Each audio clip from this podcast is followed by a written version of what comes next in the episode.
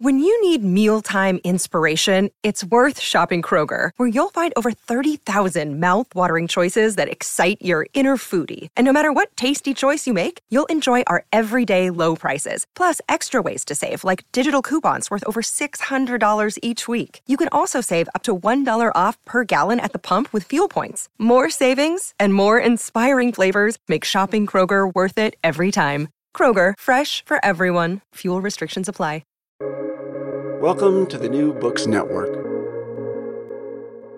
Hello, everyone, and welcome back to The Academic Life, a podcast channel here on New Books Network.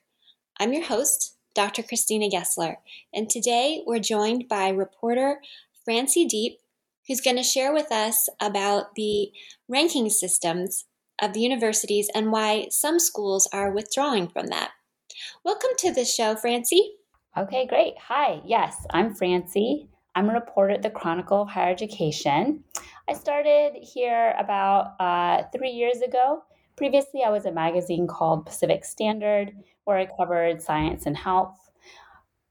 Like a lot of uh, magazines, Pacific Standard totally closed down in 2019. The whole staff was laid off. That's why I uh, had to go get a new job very happy I landed at the Chronicle. It's a great newsroom, really smart people, and they really give you the time to do the stories that you want to do and, and, and do all the reporting you want to do. So that's been really great. But it was sort of a funny way that I got here. But yeah, at the Chronicle, I cover um, prestige, money, rankings, um, and that's how I that's how I covered the topic. I think that uh, I'm here for. What drew you to that topic of prestige and rankings and money? Well, you know, part of it was it was in the job description. they wanted to follow the money reporter. That said, if you're a reporter, like this is a great topic. Like you want as a reporter, you want to like dig things up. You want you want to follow the money. Like I, it's it's sort of baked into the profession, I think. So it was a very exciting. Um, yeah, it was just really exciting topic to think about when I when I saw the job description. Um, yeah, I think that's it. And, you know, as a science and health reporter before, I was sort of familiar with the academic life. I talked to a lot of scientists, and through that, you get a sense of at least what it's like to like try to get a PhD in in a STEM field. So I was a little bit familiar already with academia, and then I got to add in all this like fun investigative stuff to it, and it just was just was too cool. And your own grad school training prepared you to be a reporter? Yes, that's true. Although I always say that um, you don't have to get a graduate degree to go into journalism, it's definitely not required. Um, I think, you know, even in hiring, it's not necessarily something that. Um, that employers look for. It's really about your skills. I did love my program though. I went to NYU's uh, science reporting program. They have a special like master's just for that specialization. And and yeah, I went because I I hadn't thought about being a reporter before and I felt like I knew very little about journalism and like how to be a journalist and I was kind of kind of a weenie honestly. I was afraid of getting thrown in a newsroom and like having to figure it out on the job. And that's and you know and, and academia is kind of a safer space to to do your first stories and so that's why i did the masters. But um yeah i mean I, I say that i always try to say that you don't have to do the masters because it can be quite expensive and journalism just doesn't pay well. So you really got to think about like if it's going to pay off for you. Was your undergraduate work in writing or in science? It was in english um, my parents were quite worried about that, so they wanted me to do a bunch of science classes, which I did, and I really I did enjoy them a lot. And so, right, I had the degree was in English. I did a lot of reading and writing in undergrad, and then after I graduated, I the jobs that I got actually were in, in labs at UCLA, which is where I did my undergrad. So I ended up using my science background a little bit to be a TA basically for um, a couple different labs before I went on to journalism school. And so that brings us to today, where you are an education reporter and you've been studying what's going on with the rankings. And people have sort of I would say a love hate relationship with the whole concept of ranking. So, can you explain to listeners, particularly listeners in other parts of the world, what the ranking system is? And then we'll dive into why some schools are leaving it. Yes, of course. So, the main ranking that has the biggest influence in the United States is US News and World Report's college rankings. US News is a news magazine. They do great reporting on all different topics, but part of their publication is um, this ranking of colleges. And they've been doing it for more than 30 years. There's a sort of team of people that specifically, like these data people, who come up with the algorithm that sort of decides a college's rank and they solicit data from all the bachelor's conferring colleges across the country um, so they get that data in from the colleges and then they also go and seek out publicly available data, data about all these colleges and they put in their algorithm and their algorithm comes up with like a score for the college um, I think it's out of uh, mm, maybe I shouldn't say, but like I think it's out of 100, but I'm not totally sure. But anyway, it's a score. And then they give this huge list of hundreds of colleges. Um, they create this huge list of hundreds of colleges based on scores. So, like the number one ranked college has the highest score, um, and it goes on down. There's at some point at which they stop ranking. Like if you're in like the bottom quarter I think of the colleges, you don't get a rank. I guess it seems kind of rude to be like, you are number 523. So they don't do after some point they stop. But um, yeah, so that's that's how the rankings work. They can be, uh, you know, depending on the family, quite influential in uh, the decision, a, a, student's decision which college to go to. Um, it really, yeah, but it really depends on the student and the family. Some students, most students in the U.S. go to community colleges or regional publics where you know they don't really think about the rankings when they decide where to go. It's a matter of what's around them, what's affordable to them. Um, so that uh, actually, I think, is probably the majority of people in the U.S. who get degrees and then there's another sort of group of students where they looked at the rankings to some extent. Some people care about a lot, some people care about a little bit, but basically, um, you know, to some extent, families look at this list and sort of decide using information from this list where to apply and where to go to college. And the way that they come up with these metrics has been the subject of a lot of questioning. Um, and how representative the sample uh, data they use really is. Do you want to talk a bit about why there's pushback against the metrics? You know, you dropped out a little bit. Do you want to ask the question again? Or my understanding of the question was that you're asking um, what what the pushback is, why there's pushback against the U.S. News algorithm. Yeah, that it's. I think there's been pushback for a while, or at least questioning of um, how much weight should we give this this report that comes out every year. Um, but there's been some definite inquiry over the last years. Yeah, for sure. So there are a lot of different um, arguments people have against the rankings, but I'll try to like I, I'll try to talk about a few of them. One of them is that you know um, the rankings if you think about it, like what makes a college good, right? You could sort of answer that question in a lot of different ways. You could answer it in terms of like their students are have really high test scores and um, are really smart in a certain way and, and will provide a certain kind of like academic atmosphere in the classrooms.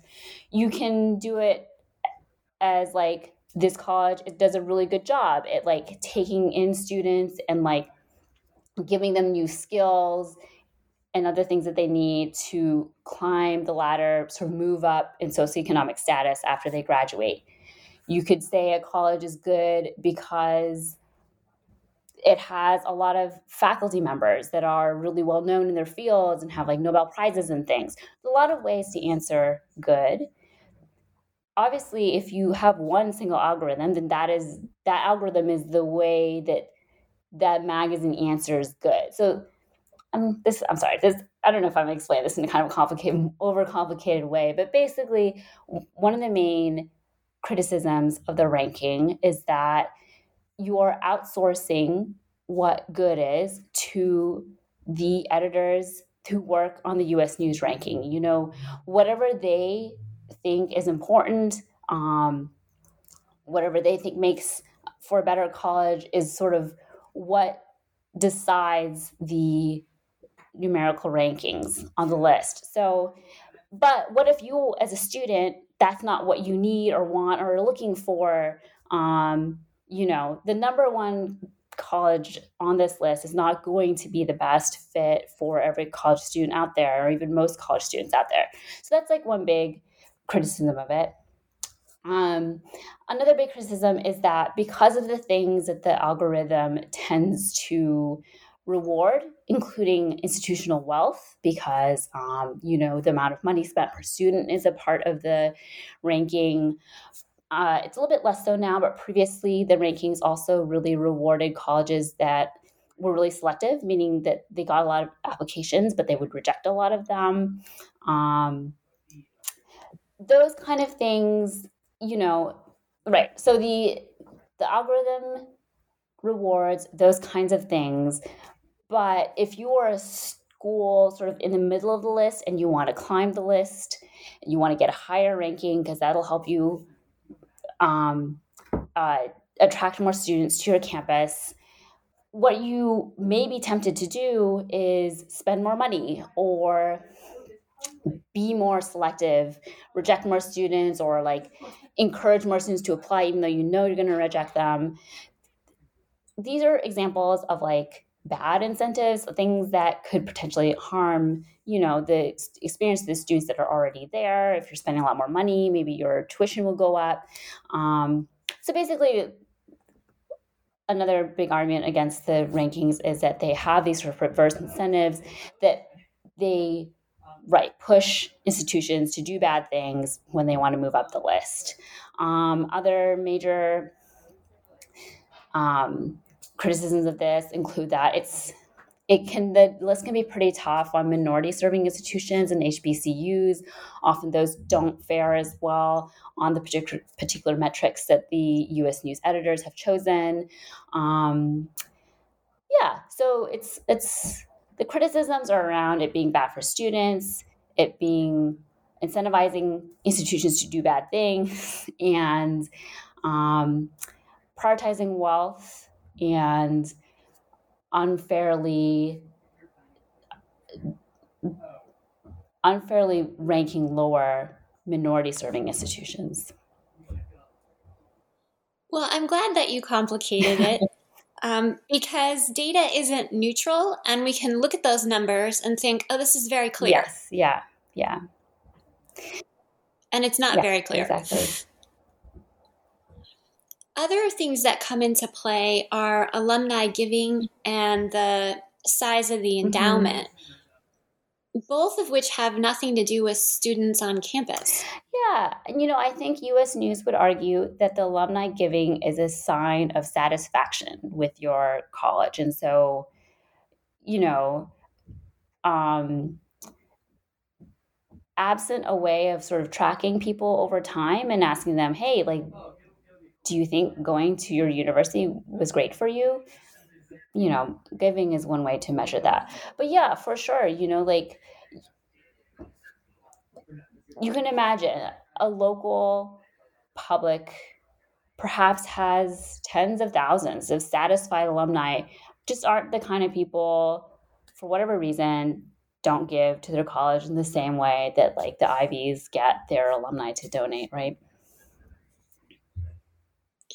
one of the things the rankings have been criticized for is how they devalue public service. And I'm thinking if you're a teacher, if you're contingent faculty, if you're a public defender, giving money to your former school is not the top of your priority list. So you may be a very satisfied alum, but you may be devoting your life to public service, to grassroots organizing, to passion projects, or to um, justice projects.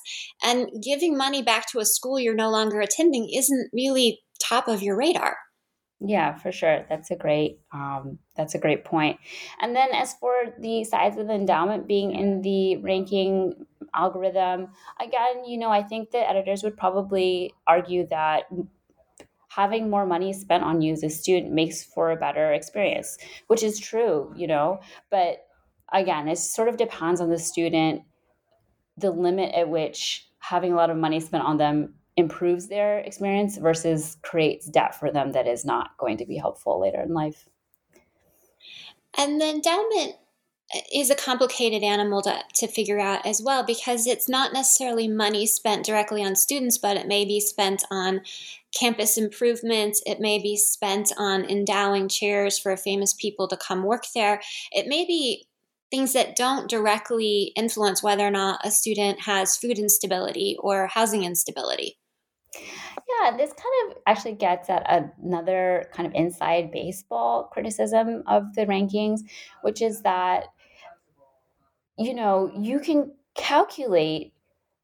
Okay, so as I said before, the colleges turn in a bunch of data to US News. So part of what US News uses is is data that is self-reported by the colleges. And in that self-reporting, you can sort of calculate things like spending on students in different ways. Um, and obviously, because colleges get some benefits from moving up in the rankings, they are incentivized to calculate things in a way that's good for them to make the spending look higher.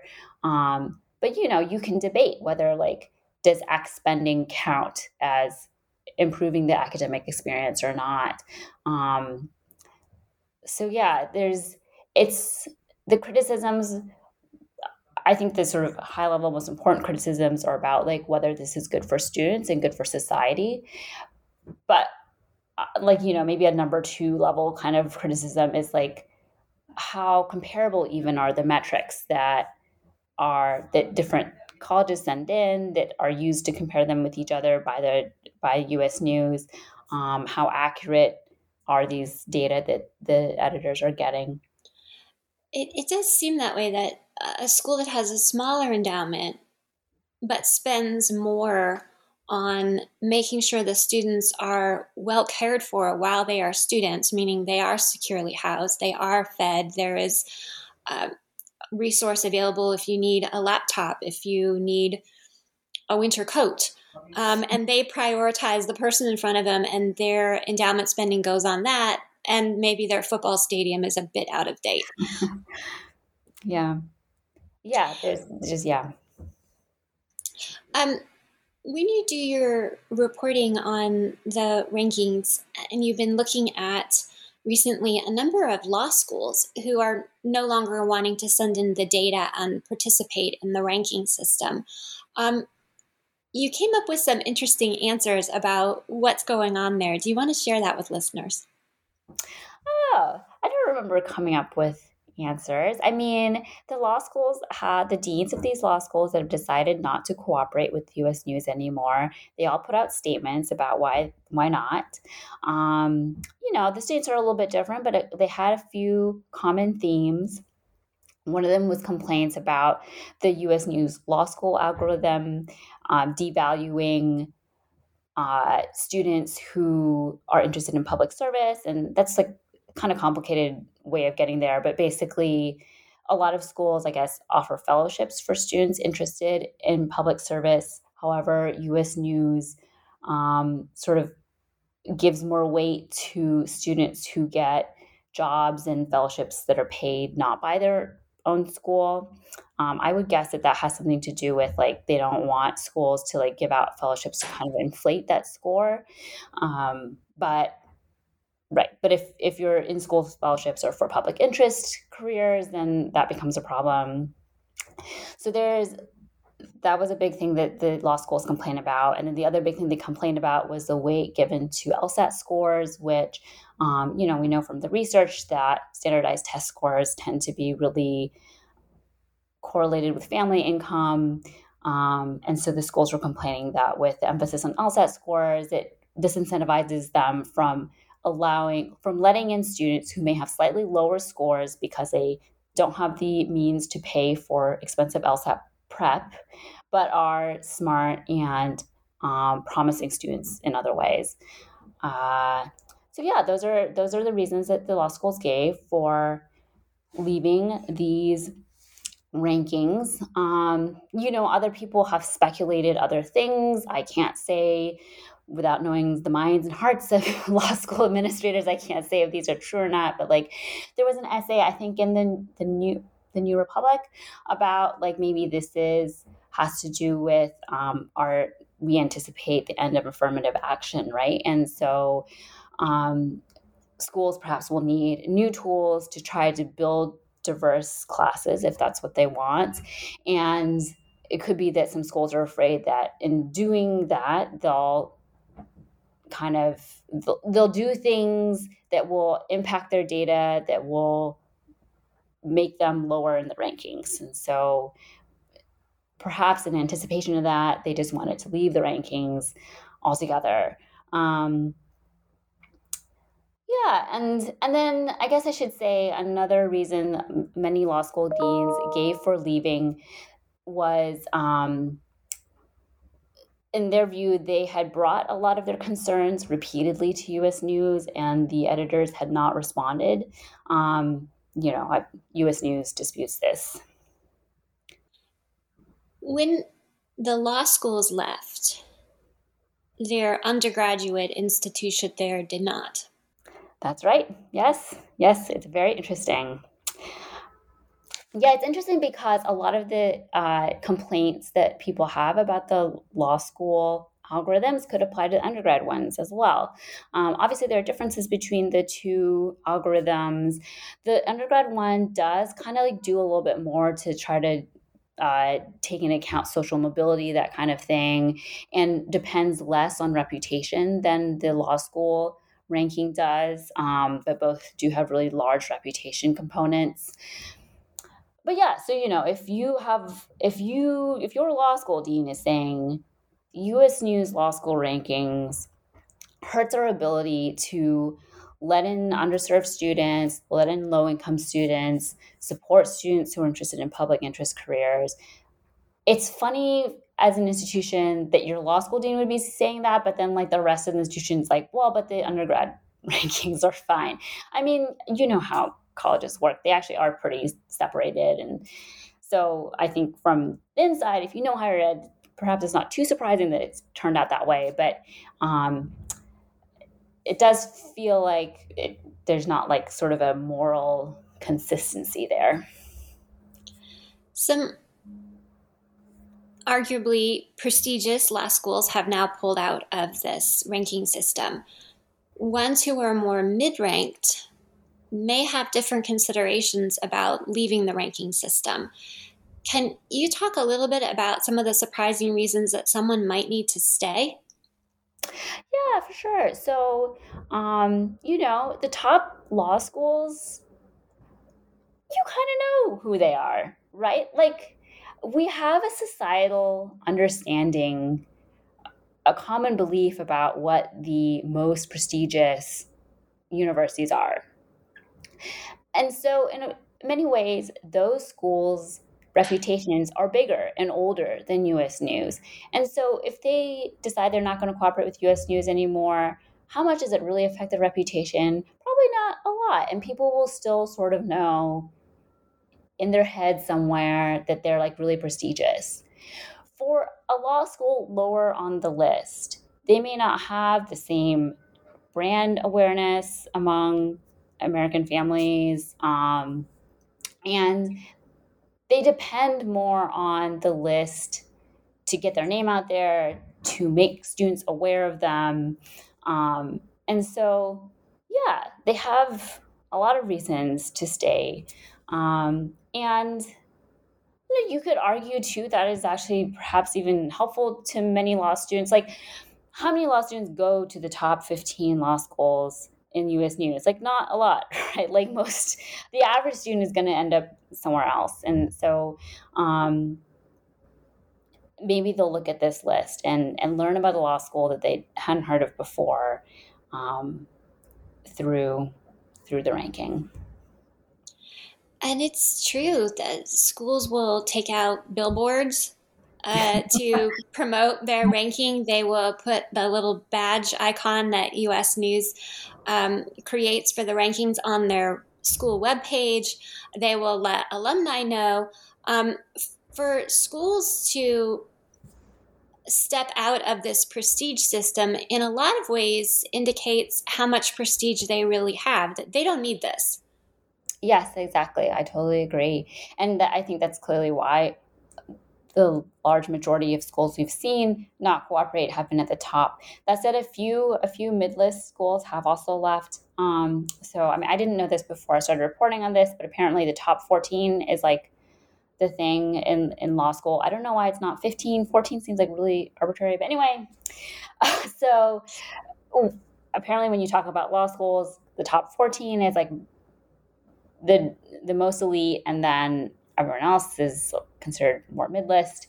So 15 and below schools that have left include UCLA, University of California, Davis, University of California, Irvine.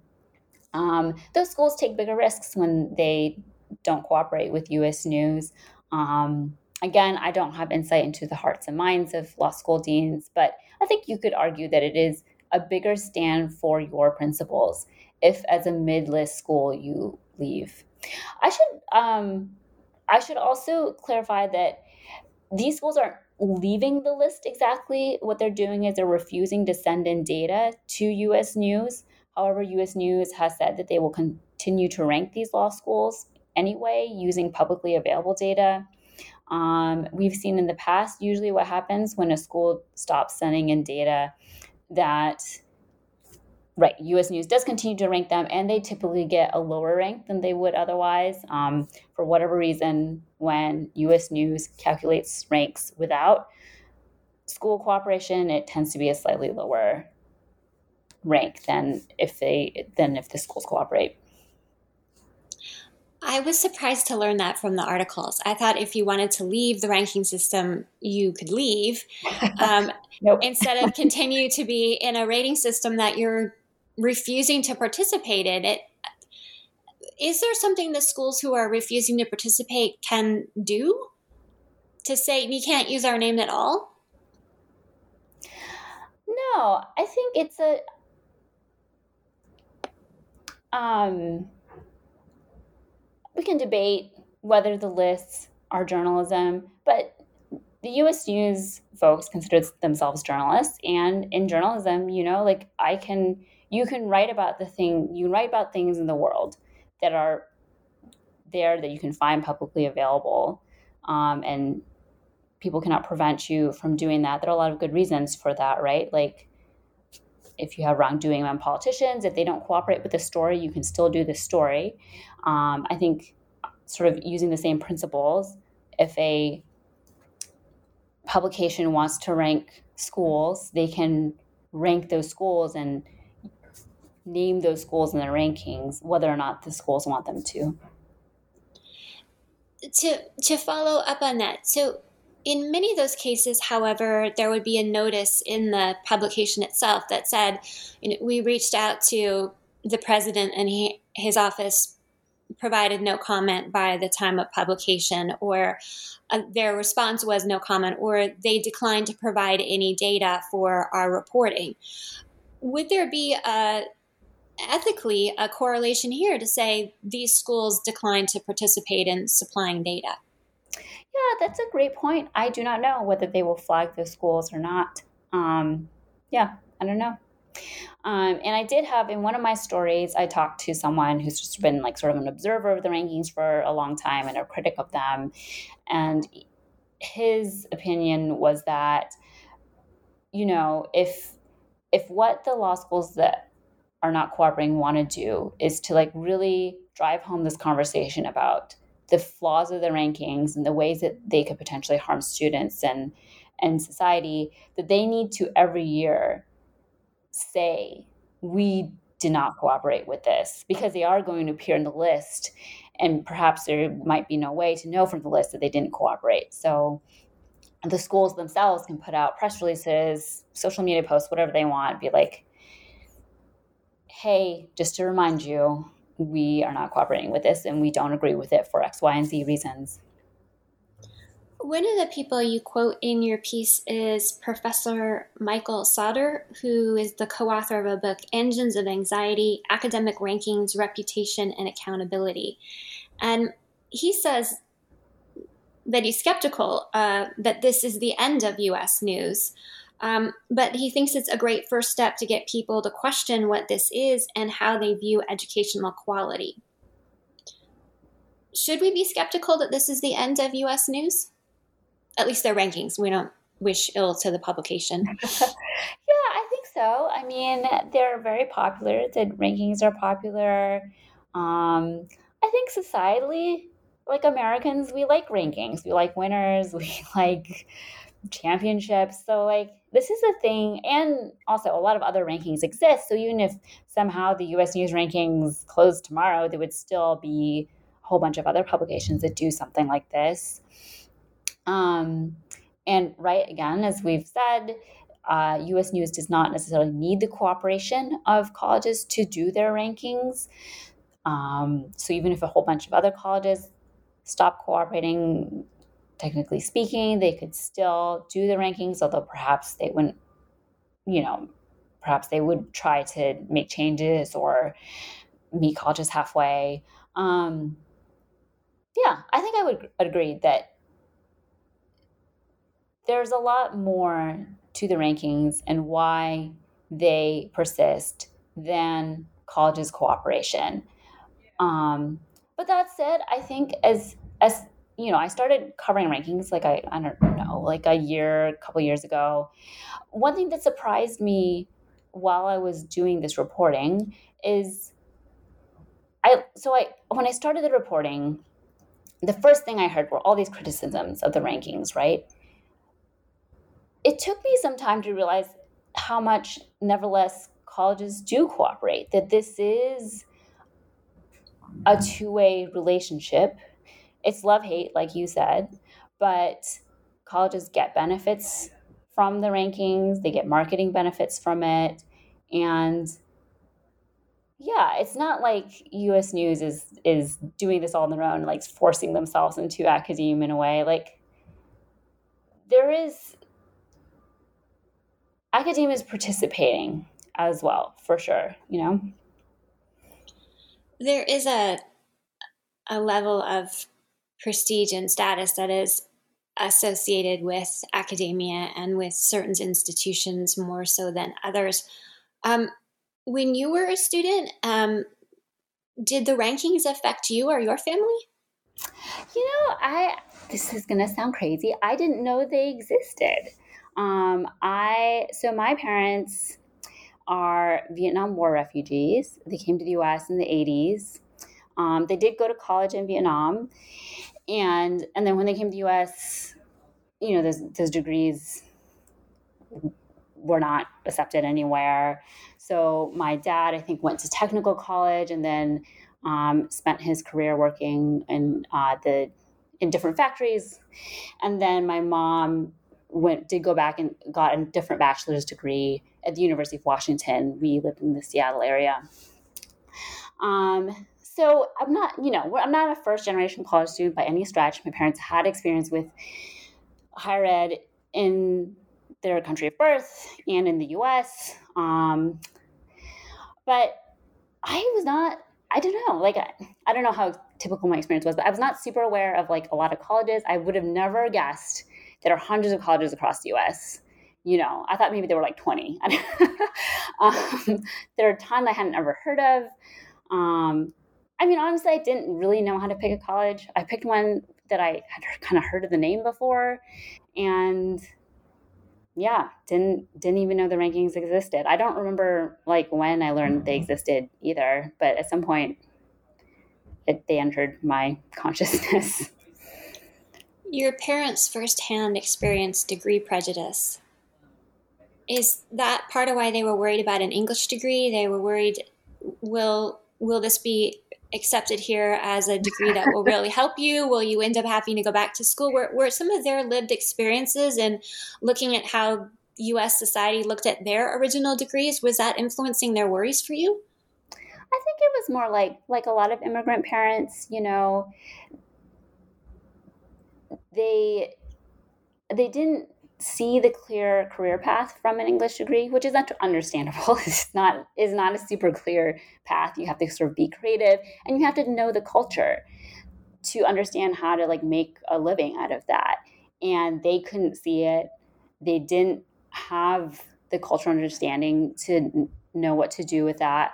I mean, I totally sympathize why they were really nervous. Um, but yeah, I think that's more it than than their experience of having their Vietnamese degrees not accepted. It was just like, you know, my mom went back to school for engineering. You know what you do with an engineering degree. You know what you do with a biology degree.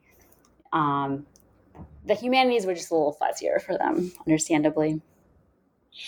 So you were going to school in the uh, age of the push for STEM. It sounds like, um, and the idea that humanities may be a less marketable or lucrative degree when you're done. Yeah, I mean, I guess so. I didn't. I w- at the time I went to college, I was not super aware of like what the national conversation was about humanities or anything. Um, but yeah, I guess that's that's been the conversation for the last like 15 years of school. So, right. When you interviewed um, Professor Sauder, and, and he said that one of the things he hoped was when people were questioning what the rankings do, they would start thinking about how they view educational quality. What did you think he meant by that, educational quality? Yeah, I think it has to do with what we as a society consider good what we want to like sort of give gold stars to colleges for doing. You know, I think for a long time it was it was for graduating high achieving people that go on to become Supreme Court justices and like have big names and politicians are like well known, that kind of thing. Um, and also for you know gathering classes of students with really high test scores I think there was culturally a pretty, you know, I'm overgeneralizing, but there was sort of a cultural understanding like this is this is a good college. I think the conversation has become a little more sophisticated since then. You know, I think people think and talk more about like, well, don't we want maybe our colleges to help people move up this the the socioeconomic ladder, have a better life than their parents did, have more opportunities than their parents did? Um, don't we want colleges that, like, yeah, pr- produce more equity in society? Um, and yeah, I mean, different institutions do different things. They are good in different ways. Um, I think what this quote gets at is like widening our understanding of what is good and also even naming what we mean when we say good, right? Like, I think ask someone, just like a random parent of a college age kid 20 years ago, to name the best colleges, and they could do it, and they may not even think really consciously about what they mean by best. The conversation about educational quality seems to loop back to what you said early on in the conversation about why you chose NYU. There was a specific track you could do there uh, in your master's degree to, to learn the craft of uh, the education science writing and reporting um, that other schools may not offer. So while NYU is regarded as a prestigious school, they specifically could provide what you needed. And that seems to speak to educational quality and fit for the student. Yeah, for sure. And this is um I I got to interview the the CEO of US News as part of my reporting and this is actually something that came up in our conversation. Um, you know, he mentioned that I said, well, you got your your master's degree at a well regarded school. I did not look at rankings at all when I chose my master's. I, you know, I think if I understand if other people do, there could be other reasons for for doing that. But my primary concern when going to journalism school was that I was going to get a job out of it. And so what I did was I sort of like looked up um, the jobs that people had, like one in one or two years, like out of grad school for all the programs I got into, and NYU seem like the highest percentage of graduates got cool jobs and that's how I chose it. Like I didn't I didn't think about the ranking or the prestige at all. Um, yeah, I I cared a lot about outcomes, but different students are different. Um, so the rankings didn't work for me because I care about outcomes, but you know, other other students may have different needs or desires out of uh, their grad school experience. What were some of the misconceptions that you uncovered about the rankings as you were looking into this subject? Oh, I don't know if they're misconceptions. Because I write for a higher ed audience, you know, the people I talk to are pretty savvy already about the rankings. Um, yeah. Yeah. I will say, you know, maybe the higher ed perspective and rankings does not think as much about students as much. And I mean that in like, understandably, when higher ed people talk about the rankings, they talk about how it's bad for their institutions. Um, there's a little bit less of a focus on like what good and bad things it does for students.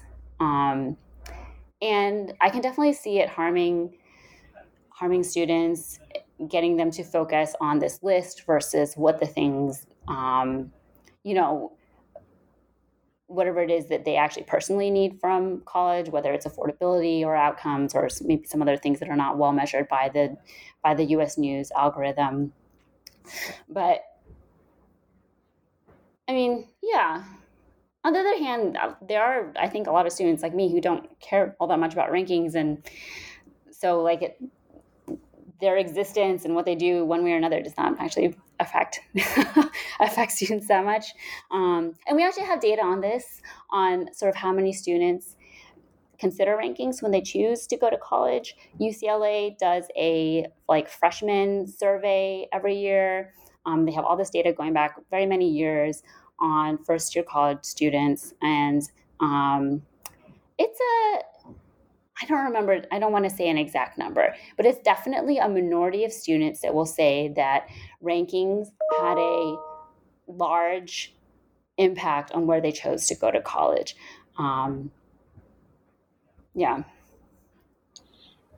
Were there any uh, data about if they asked the parents the same question at any of the schools? That's a great question. No, the the survey is only only students. Um, and it also also it's a larger the students who go to private nonprofit colleges, a larger percentage of them use the rankings. Um, so you know you can kind of slice and dice it. There there are populations of students where this matters, but if you look at U.S. college students overall, definitely a minority of them actually even care about the rankings. Um, yeah. Um, in the few minutes we have left, I'd like to ask you what do you hope this episode sparks for listeners? Ooh, a good question. Um, I hope I hope it helps people think in more sophisticated ways about the rankings, including if they hold the kind of common higher ed perspective that they are bad. They're definitely bad in many ways. Um, but there are a lot of reasons that schools stay in them, benefits that schools get out of them. And, you know, I think we we can be more sophisticated too in thinking about what students and families actually look at the rankings, how much it even matters to them. Um, and yeah, how much evil do they really do if a lot of students are not using them or using them primarily to make their choices? what gives you hope when you do your research on higher ed and you do your reporting? What gives you hope in in your work? Oh, I mean, it's not exactly a, a hopeless topic or anything. It's it's like a thing that's there that that is a force in higher ed. Um, you know, I guess you know it's it's not like covering. I I used to cover. I covered the opioid epidemic for a long time. It's not like that where like I need hope.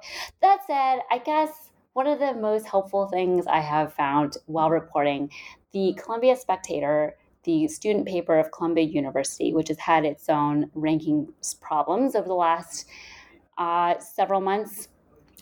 The Spectator did a, a story recently where the reporters asked students, um, "What do you think about all the problems Columbia's had with rankings. What do you think about Columbia falling to like from number two to number 18 in the last ranking? And you know, a lot of the students were pretty sophisticated and they're thinking about it. Um, they talked about like the things that makes Columbia great and a good fit for me are not affected by the numbers dropping.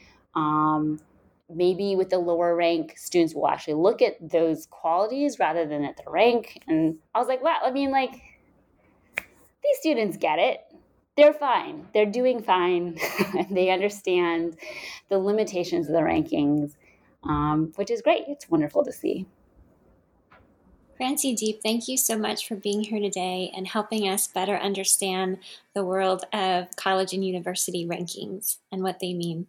I'm Dr. Christina Gessler, and you've been listening to The Academic Life on New Books Network. I hope you will please join us again.